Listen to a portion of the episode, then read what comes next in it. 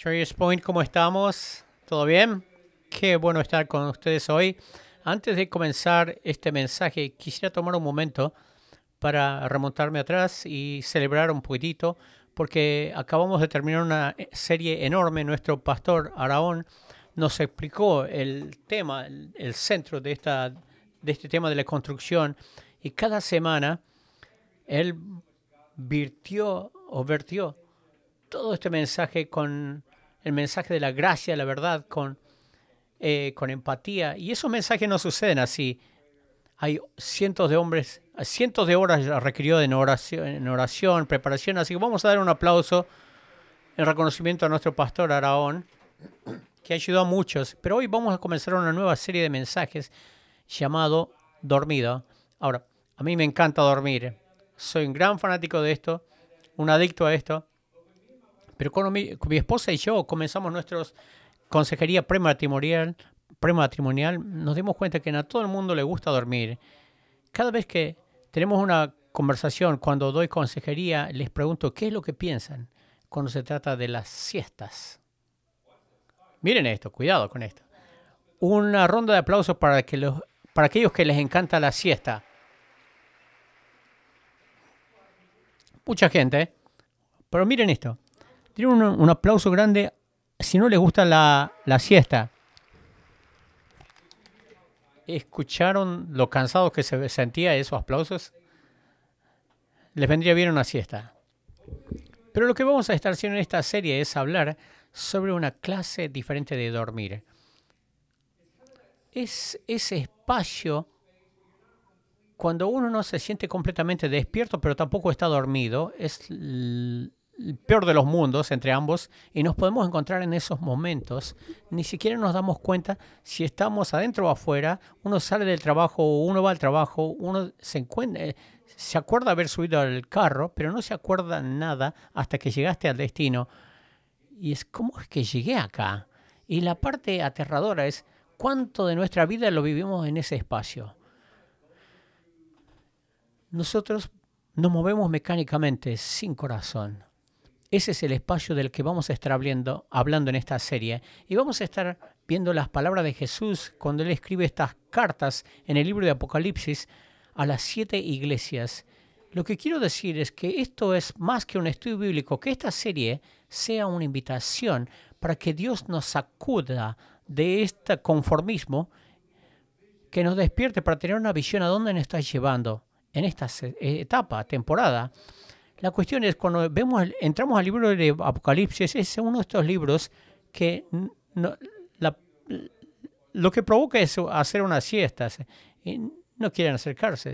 Hay diferentes puntos de vista y opiniones, pero antes de entrar, yo quiero prepararles con un trasfondo y quizás expresar algunas palabras que ustedes ya le escucharon y quizás tomaron diferentes eh, sentido a través de los años. Cuando, vimos, eh, cuando vemos el libro de Apocalipsis, que es el último libro de la Biblia, la pregunta que tenemos que hacernos, ¿de qué género es este libro? Porque eso decide cómo vamos a leerlo. Uno lee, no lee de la misma manera un libro de historia que uno de, de poesía. Entonces, ¿qué es revelación? Acá se pone un poco complicado porque son tres diferentes géneros, todos en una sola. La primera es un apocalipsis.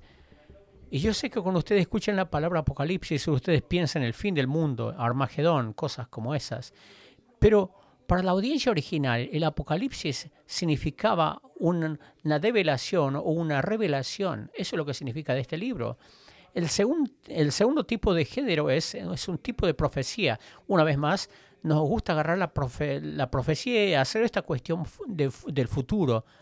Pero eh, a nivel básico, la profecía es la palabra del Señor para su pueblo, que es consuelo o desafío, y eso lo vemos en el libro de Apocalipsis. Y la última es que también es una carta pastoral, es un llamado al discipulado. Esta es una carta verdadera, escrita a, iglesias verdaderas en diferentes típicos eh, momentos durante una persecución y tiene la intención de dar consuelo y desafío para seguir avanzando. Tenemos un mapa acá, cuando pensamos de esto, esto representan todas las iglesias que se representan en el libro de Apocalipsis y en el momento, Juan, cuando escribe el autor, cuando es exiliado a Patmos, es una isla, no lo podían matar a él. Entonces ellos pensaron, lo mejor que podemos hacer es sacarlo de la gente, de esa manera su influencia se va a morir. Pero no funcionó. Él siguió escribiendo, él sí escribe esta revelación de Jesús y se la envía a estas siete iglesias en las que hubiera estado, un, en lo que hubiera sido un pastor. Lo que vamos a hacer a través de recorrer esta serie, vamos a agarrar una, iglesia cada semana, vamos a ver las palabras de Jesús y vamos a ver qué es lo que significa para nosotros también en esta temporada. Si tienen una Biblia, pueden dirigirse a Apocalipsis capítulo 2 y vamos a comenzar en el versículo 1 y quiero leer completamente esta carta. Lo voy a leer todo y luego vamos a ir línea por línea hablando de lo que está aquí. Así que capítulo 2, comenzando en el versículo 1, estas son las palabras de Jesús. Dice, escribe al ángel de la iglesia en Éfeso, el que, el que tiene las siete estrellas en su diestra, el que anda en medio de los siete candeleros de oro. Dice esto, yo conozco tus obras y tu harto trabajo y paciencia, y que no puedes soportar a los malos, y que has probado a los que dicen ser apóstoles y no lo son. Y los que has hallado, y los has hallado mentirosos, y has sufrido y has tenido paciencia, sin rendirte y has trabajado arduamente por amor de mi nombre. Pero tengo contra ti que has negado tu primer amor. Recuerda, por tanto, de dónde has caído y arrepiéntete y haz las primeras obras, pues si no, vendré a ti y quitaré tu candelero de, su lugar si no te hubieras arrepentido. Pero tienes esto a tu favor, que aborreces las obras de los Nicolaitas, igual que yo, las cuales yo también las aborrezco. El que tiene oído, oiga lo que el Espíritu dice a las iglesias. El que venciere, le daré de comer del árbol de la vida, el cual está en medio del paraíso de Dios. Lo que vamos a hacer, como dije, vamos a comenzar del principio y vamos a recorrer esta carta y ver lo que Jesús dice. Comencemos el versículo 1 nuevamente. Dice, escribe al ángel de la iglesia en Éfeso el que está, el que tiene las siete estrellas a su diestra, el que anda en medio de los siete candeleros de oro. Revelación, este es este libro, dice, al que tiene las siete estrellas en su mano, en su diestra, piensen, ¿qué clase de ser podría sostener siete estrellas en sus manos? Él está hablando de la idea de que Él es Dios, que Él es supremo y reina sobre todo. Y luego dice, a los siete candeleros de oro, cuando lo, leemos en el, capítulo 1 y representan a las iglesias, lo que vemos es esto, no solamente las siete estrellas, sino los siete candeleros. En la literatura apocalíptica, los números tenían un significado. Siete significa plenitud o completitud. De una manera, Jesús le está hablando a estas siete iglesias específicas al mismo tiempo que él está escribiendo a todas las iglesias en todos los tiempos. La primera habla es a la iglesia de Éfeso. Y yo quiero tomarme un poquito de tiempo acá para darle una historia del trasfondo de la historia de Éfesos, porque va, le va a dar mucho más sentido lo que estaban experimentando cuando reciben por primera vez esta carta. La iglesia en Éfeso, Éfeso es iniciada por una persona llamada Pablo. Pablo es una ciudad gigante en un grupo muy pequeño de creyentes, ni siquiera habían escuchado todo el mensaje del Evangelio, un poquito. Entonces Pablo va a ellos y le dice, ¿han escuchado ustedes de Jesús? Bueno, escuchamos lo que decía Jesús del bautismo, el arrepentimiento de pecado y todas esas cosas. Y Pablo dice, hay mucho más de esa historia y les cuenta sobre Jesús y todo lo que había hecho.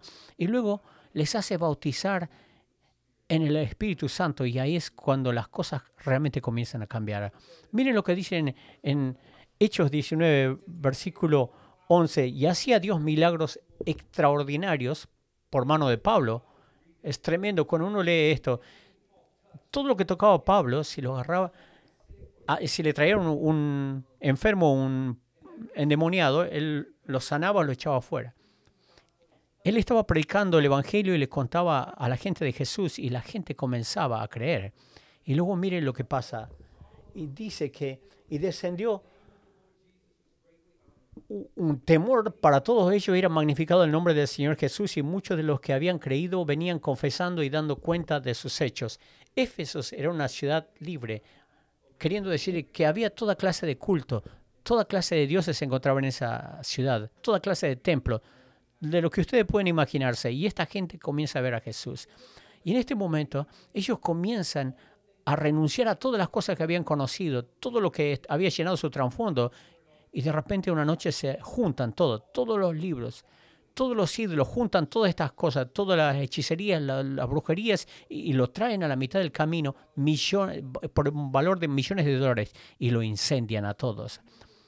Esta imagen hermosa de venir a este lugar y decir, Dios, yo solamente te quiero a ti y quiero que todo lo demás se queme. Solamente te quiero a ti, tú y solo tú. Y este remanente pequeño que se llamaba iglesia comienza a guiar y comienza a formar la ciudad, pero no todo el mundo está contento con lo que está pasando y lo vemos en el versículo 23. Hubo para aquel tiempo un disturbio no pequeño acerca del camino. El camino era una de las primeras palabras que se utilizaron para describir a los seguidores de Cristo, de Jesús. Y él dice, y ese es el contexto en el que estaban recibiendo esta carta, había esta generación que se venía y estaban viviendo en esta tensión con este grupo pequeño que no creía, pero había muchos que estaban viviendo en problemas. Había un montón que estaban en exilio, muchos estaban siendo perseguidos y estaban siendo matados por su fe. Y ahí es cuando ellos reciben esta carta, en medio de todo este problema. Y miren lo que Jesús les dice a ellos yo conozco tus obras y he visto tu arduo trabajo y paciencia y que no puedes soportar a los malos y has probado a los que se dicen ser apóstoles y no lo son. Y los has hallado mentirosos y has sufrido y has tenido paciencia. Has trabajado arduamente por amor de mi nombre y no has desmayado. Es importante recordar de que no hay nada que se esconda de Dios. Él lo ve todo, Él lo sabe todo. Y luego pasa a decir esta lista de celebrar por todas las cosas que él ve que eran. Quizás tuviste este pensamiento, ¿qué es lo que yo hice? Que Jesús me celebra y quiero que haga más de eso.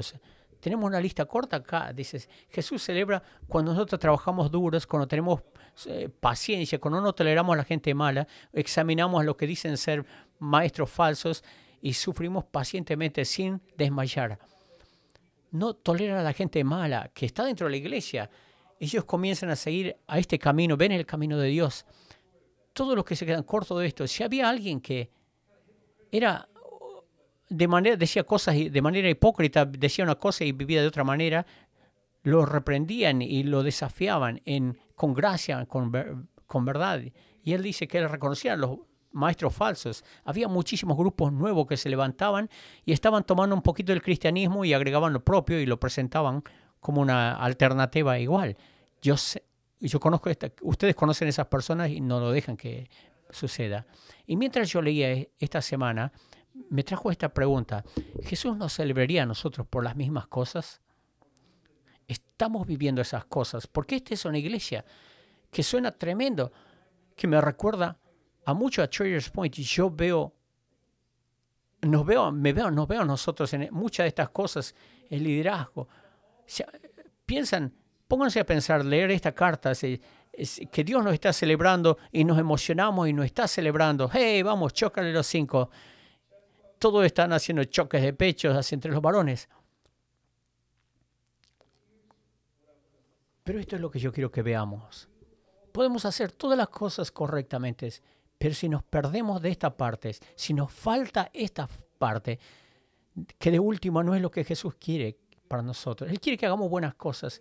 No quiere que andemos mecánicamente, que seamos sin corazón cuando se trata de Él. Miren lo que dice. Dice, pero tengo contra ti, tengo esta queja contra ti.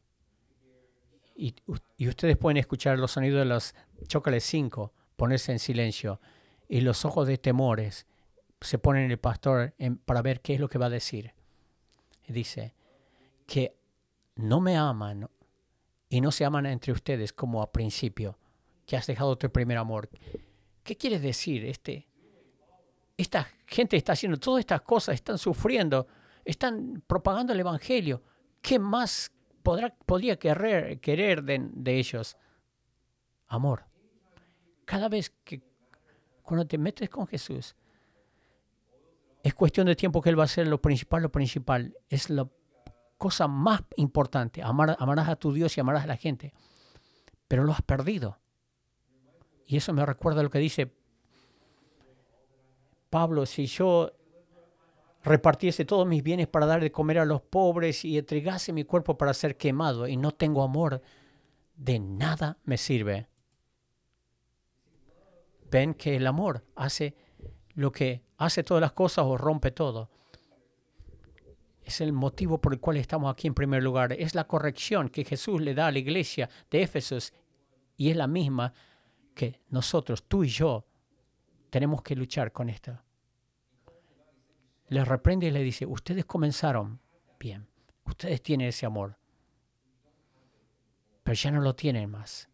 Y yo quiero preguntarles a ustedes hoy, ¿tú dirías eso? Tú dices, yo no amo a Jesús o a otros como lo solía hacer al principio. Y todavía comento, todo eso es parte de esto, pero el amor no es el mismo. No hay vergüenza. No hay vergüenza en esto. Es un momento de vulnerabilidad, vulnerabilidad para confesar y decir, ya no tengo ese amor. No por lo menos como solía ser. Vengo a la iglesia cuando, cuando puedo, oro cuando puedo, voy al grupo cuando puedo, sirvo cuando puedo. Pero existe esa indiferencia en tu fe, como que tú lo puedes tomar o lo dejas, o lo puedes dejar. Así se siente estar dormido y te recuerdan cada vez que vienes y te paras ahí y adoras a Dios y lo haces mecánicamente, pero no lo haces como lo solías hacer. Y ves a la persona de al lado con las manos en alto y están llorando y, se siente que tiene tanta pasión y te, y te pregunta, ojalá yo tuviera esa pasión. Y vas a servir, estás ahí, estás presente, pero en realidad no estás ahí. Pero ves el gozo en, otras, en los rostros de las otras personas que hacen una diferencia. Pero en realidad tú estás revisando tu teléfono, contando los minutos hasta que se termine la hora. Algunos de ustedes inclusive vienen acá, se sientan a escuchar el mensaje y literalmente se quedan dormidos durante el mensaje. Yo lo sé porque yo les puedo ver. Muy brillante acá es todo. Mucha luz. Y Jesús ve todo esto. Y esto es su palabra. Esta es su palabra. Dice, yo quiero que se acuerden del primer amor. Ese es el principio lo quieres de nuevo, tienes que acordarte de tu primer amor. Y hay algo diferente sobre ese primer amor, el principio, en todo aspecto de la vida. ¿Recuerdan cuando ustedes tuvieron su primer trabajo real y ustedes fueron y estaban asombradísimos que te contrataron para hacer lo que estás haciendo? Y tenías este, estas lentes de color de roja y dice, tú dices, este lugar es increíble, la gente agradable, la paga irreal, surreal. Yo no sabía que los cheques podrían así de grande. No puedo creer que me estén pagando. Quizás tenga que utilizar este dinero para contratar seguridad, porque no puedo andar con esta clase de dinero que tengo ahora. Este es mucho. Pero te adelanta unos años, esa pasión, ese amor, como que se desvaneció. Y vas y de vuelta y, estás, y este viernes tuviste una pelea puño cerrado en el parque de estacionamiento ese amor se fue. O piensen en esa relación romántica que tú tuviste o, que tienes. Estaba pensando en esta semana cuando comencé a salir con mi esposa. Yo estaba infatuado. Me agarraba de cada palabra que me decía, quería estar con ella. Yo estaba ahí. Y yo me acuerdo una, una semana, íbamos fuimos a diferentes lugares, ella agarraba una cosa y me decía cuánto le gustaba y lo bajaba y yo un día aparecí y me acuerdo que todo lo que había, en lo que había agarrado y que le había dejado, yo lo voy a comprar todo. Dije, tranquilícense, no, eran cositas chiquitas, lápices labiales, eh, dulces, pero una de esas cosas era un libro, así agarré, creé esta canasta de regalo y se la entregué. Y ella se enamoró, lo disfrutó. ¿Cómo lo sé? Porque me llamó al día siguiente, cuando yo estaba en el trabajo, y yo estaba pensando, oh, mi, mi cariñito, estoy a punto de escuchar su voz, agarro el teléfono, levanto el teléfono y noté rápidamente que no tuvo la intención de llamar estaba con una de sus amigas, pero le estaba contando de lo increíble que yo soy y todos estos regalos que le di. Y luego cuando colgué, esta es una conversación privada, no era para mí.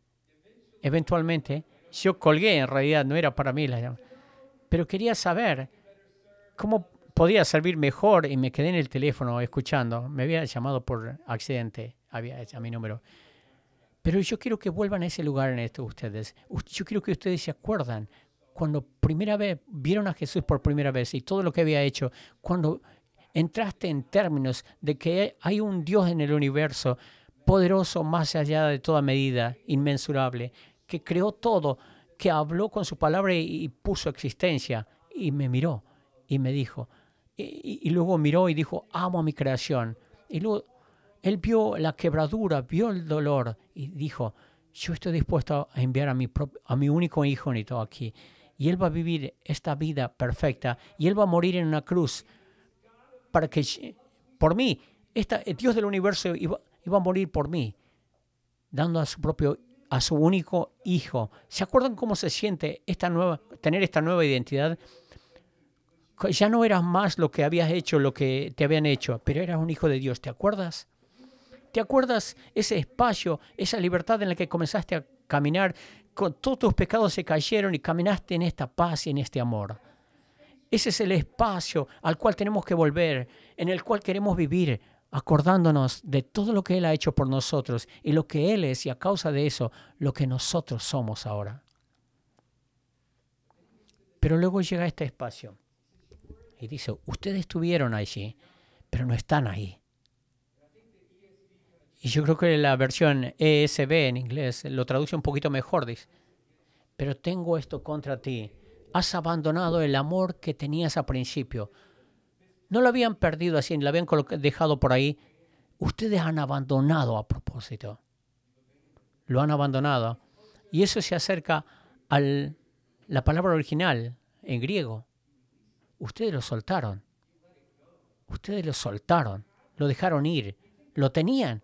¿Se acuerdan cuando tenían ese primer amor? Cuando vinieron a Jesús. ¿Qué pasó? Él se volvió lo máximo. En ese momento se agarraban de... Ustedes estaban agarrando, agarrando diferentes cosas, tratando de encontrar identidad, y cuando le encontraron a él, se, le agarraron con las dos manos. Y él dice, ustedes me tenían, pero ahora me abandonaron, abandonaron su primer amor. Ese es el espacio al que tenemos que volver y ser honestos. Tenemos que recordar lo que ocupó el lugar de Dios. Hay algo que se infiltró, hay algo que nosotros hemos visto y hemos soltado sutilmente a Dios y comenzamos a aferrarnos a otras cosas. En Primera de Juan nos da esta, este paraguas de cómo se ven las cosas. Es poder, placer u orgullo. Hay algo en tu vida que te está dando algún tipo de poder del, por el cual te estás aferrando, del cual te estás aferrando, o placer o el orgullo. Has tenido, te has encontrado con muchos momentos difíciles y ahora dices, yo tengo el control de todo esto y te estás aferrando a esto. Y Jesús te dice, nunca va a funcionar. Necesito que vuelvas a tu primer amor con las manos abiertas, que sueltes todo y te aferres a mí. Acuérdate de todo lo que yo he hecho. Y luego dices, vuélvete a mí y haz las obras que solías hacer al principio.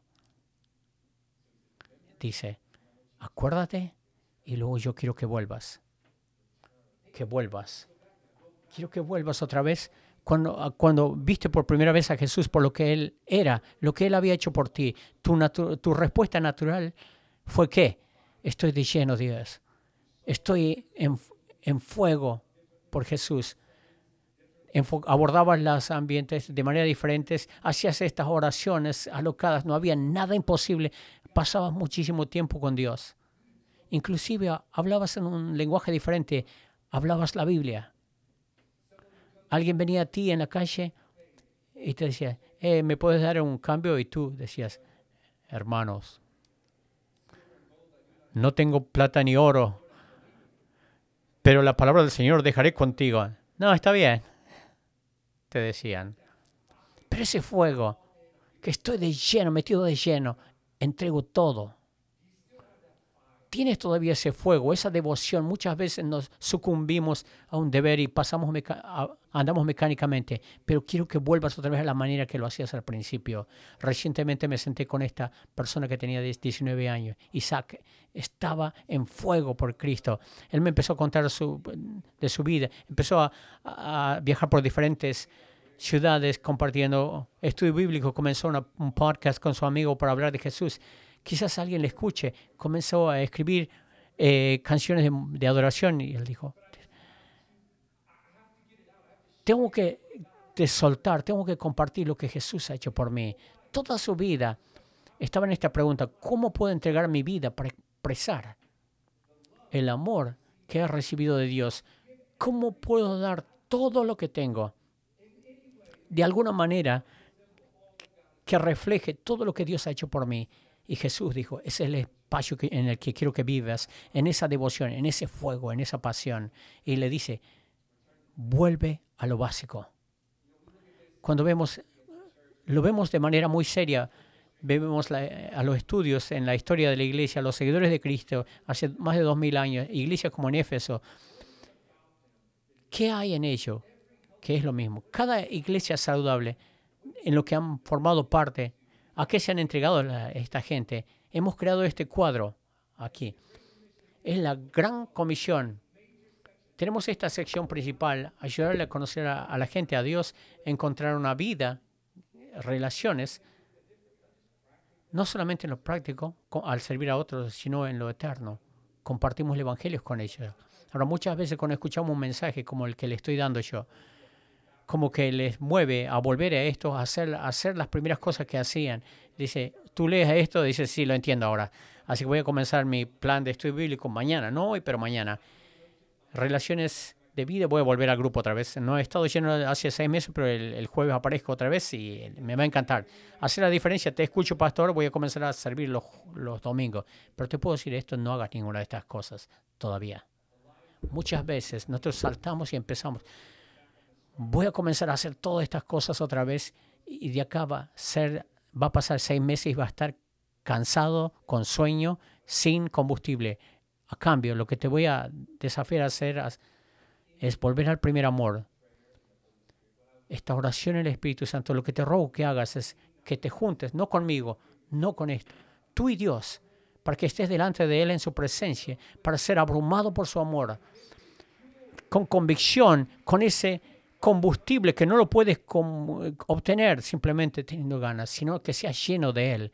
Y vas a comenzar a ver la vida de una manera muy diferente. Cuando vas a leer la escritura, no es como que marcas el casillero que ya leí esto, eh, no es lo que los cristianos tienen que hacer, desesperadamente quieres saber más de Dios las relaciones que dan vida en estas relaciones. Vas a un grupo porque hay que ir al grupo. No, vas a, una reunión de grupo porque esta es la vida en la que Dios quiere que estemos, estar en comunión con hermanos y hermanas. Y, y para que eso salga de ahí a la ciudad, te voy a, te voy a desafiar, soy vulnerable y voy a compartir esto y voy a servir y voy a marcar una diferencia en este mundo. Voy a suplir las necesidades de los que me rodean de manera práctica, no porque me siento culpable, sino porque me siento con convicción de que Jesús dijo, no he venido para ser servido, sino para servir.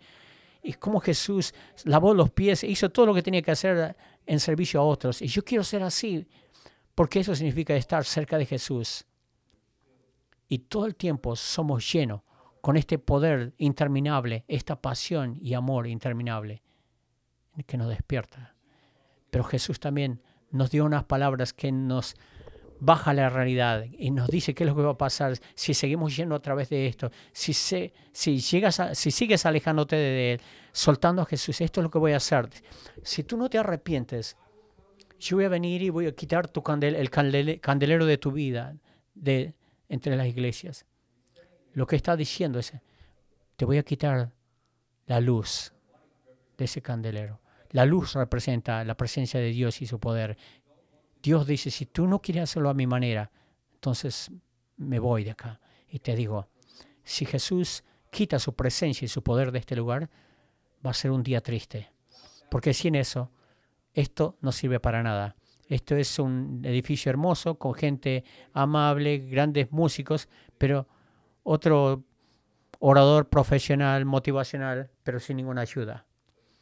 Pero si su luz está aquí y su presencia y su poder está aquí, entonces esta es una ciudad en una montaña, en una colina. Esta es la esperanza del mundo. Este es el lugar que tiene el amor que este mundo necesita desesperadamente. Y que nos está llamando a hacer. Yo quiero, te dice, yo quiero que recuerdes, vuelvas y hagas estas primeras cosas. Y luego que permanece, no te vayas, no te distraigas, no vuelvas otra vez a este lugar lleno de suciedad, porque tengo muchísimo más para ti. Me recuerda el lenguaje en Juan 15. Yo soy la vida, ustedes los pámpanos. Fuera de mí no podéis hacer nada. Lo que quiero que hagas es que te que permanezcas en mi presencia. Es así como respondemos. Me recuerda de la conclusión con la que llega Pablo en el Romano cuando él ve Recuerda todo lo que Dios ha hecho. Esta es la respuesta. Romanos 12. Hermanos y hermanas, ojitos, en vista de la misericordia de Dios, ofreced vuestros cuerpos como sacrificio vivo, santo y agradable a Dios. Esta es su adoración verdadera y apropiada. Esta es la única manera que yo sé que cuando quieres volver a ese primer amor, quieres volver a la vida, que realmente Dios tiene para nosotros es que hagamos de nuestras vidas un sacrificio vivo, que traigamos nuestras vidas al altar, que nos paremos ahí y nos ofrezcamos a Dios completamente de una manera que place con ese lenguaje humilla, que nos incendiemos con amor, devoción y pasión y que nos entremos en este fuego como en el libro de Efesios, cuando nos arrepentimos, soltamos todas las cosas que nos impiden y ardemos con el fuego del Espíritu. Y tú y yo somos refinados por este fuego. Cada parte, cada impureza, todo lo que no es de Dios, que le confiemos, que nos, que nos demos cuenta que el lugar más seguro donde estar es en el fuego, consumido por su fuego, consumido por su amor. Eso me recuerda a esa zarza en Éxodo, que él ve que la zarza estaba ardiendo pero no se consumía esta zarza. Este es el lugar a donde nos quiere traernos Dios. Esta es la devoción y la pasión a la que tenemos que volver. Pero esta es la cuestión, la cuestión. Él lo ofrece a su manera. Es todo de mí por todo lo tuyo. Yo quiero que, yo quiero, te quiero a ti y todo de ti. Y lo que te voy a pedir es, que ames así como yo te he amado y que ames a Dios de la misma manera. Eso es lo que quiero de ti. Y tú y yo, mientras cerramos esto, volvemos a este juego, no, quiero darte otra razón. ¿Por qué deberíamos vivir en este fuego? ¿Por qué deberíamos tener esta devoción? Porque te va a garantizar que la luz de Jesús está en ti, porque donde hay fuego hay luz. La luz de Dios siempre va a estar ahí. Él nos ha prometido que nunca nos va a dejar ni nos va a abandonar. Más adelante en Apocalipsis él dice, yo estoy a la puerta y golpeo la puerta, toco la puerta, cualquiera que me deje entrar, y yo entraré en él y haré morada con él. Y él hace estas promesas para todos los que permanecen, los que permanecen en el fuego, los que son purificados, para todos los que son purificados, él dice, el que tenga oído para, para oír, oiga lo que el Espíritu dice a las iglesias. Al que venciere le daré de comer del árbol de la vida el cual está en el medio del paraíso de Dios. Esta es la promesa para los que permanezcan. Ustedes van a experimentar un paraíso perfecto. La manera que él habla, dice, yo les voy a dar fruto, el fruto del, árbol de la vida. El árbol de la vida ya estaba ahí cuando estaba Adán y Eva, cuando no lo podían comer, porque si lo hacían iban a vivir para siempre. Y a causa de su primer pecado hubieran sido, hubiera sido una tortura vivir sin Dios por toda una eternidad. Así que le quitaron esa opción. Él envió a su propio Hijo para vivir esa vida perfecta, para hacer un sacrificio vivo, pagando la deuda que todos nosotros deberíamos pagar, que nos quitaba eh, esa distancia de Dios y nosotros. Y ahora, a través de ese árbol, eh, en ese madero en el cual Él colgaba, tú y yo podemos aceptar esta invitación de volver otra vez a nuestro primer amor. Y si estás aquí hoy y has rechazado este amor, Hoy es el día que tú puedes aceptarlo. Si estás aquí y nunca has escuchado el Evangelio por lo que es y quieres responder, puedes hacerlo. Él está parado a la puerta, golpeando la puerta. Cualquiera que le reciba a Él va a ser recibido. Cualquiera que lo recibe va a ser encontrado con este amor infalible, celestial, que nadie puede detener.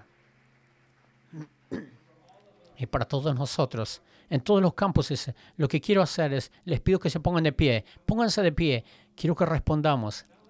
No como lo hicieron ustedes al principio. Yo quiero que respondan como quieren responder por el resto de sus vidas. Yo quiero que respondan como que están escuchando, estuvieran escuchándolo por primera vez, que Jesús es la cosa más real para ustedes. Quiero que respondan con devoción y pasión y amor y fuego. Que este es nuestro momento. Que, estamos, que es pararse acá ante el altar y haciendo la promesa que estamos volviendo para estar con Dios. Que este amor va va a ser lo que nos forme y vamos a soltar todo lo demás y vamos a dejar que, dejarnos ser quemados si pueden, en un momento, simbólicamente, muestren esta que están soltando, extiendan sus manos, no tienen que tenerlos en alto, simplemente abran sus manos, mostrando que ustedes van a soltar esto y que ustedes quieren recibir todo lo que Dios tiene para ustedes. Y yo voy a orar y luego vamos a cantar una vez más. Oren conmigo. Padre, venimos ante ti hoy, despiertos, conmovidos, con convicción desafiados, recordados de tu amor, recordados del amor que puede cambiar a cualquiera, un amor que puede encontrar a cualquiera.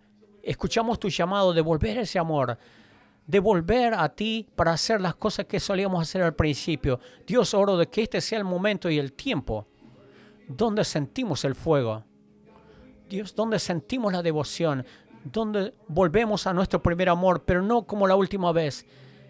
Esta vez permanecemos, nos damos cuenta que este es el lugar más seguro donde podemos estar. Yo oro Dios de que nos podamos llevar contigo en tu presencia y que tú nos incendies completamente y nos consumas. Permítenos vivir como un sacrificio en tu altar. te confiamos con todo lo que tenemos. Danos el fuego bien profundo en nuestros huesos donde nos estamos aferrando, donde no podemos hacerlo. Guíanos en amor y te vamos a seguir, Jesús. Te amamos y oramos en tu nombre perfecto y santo. Amén.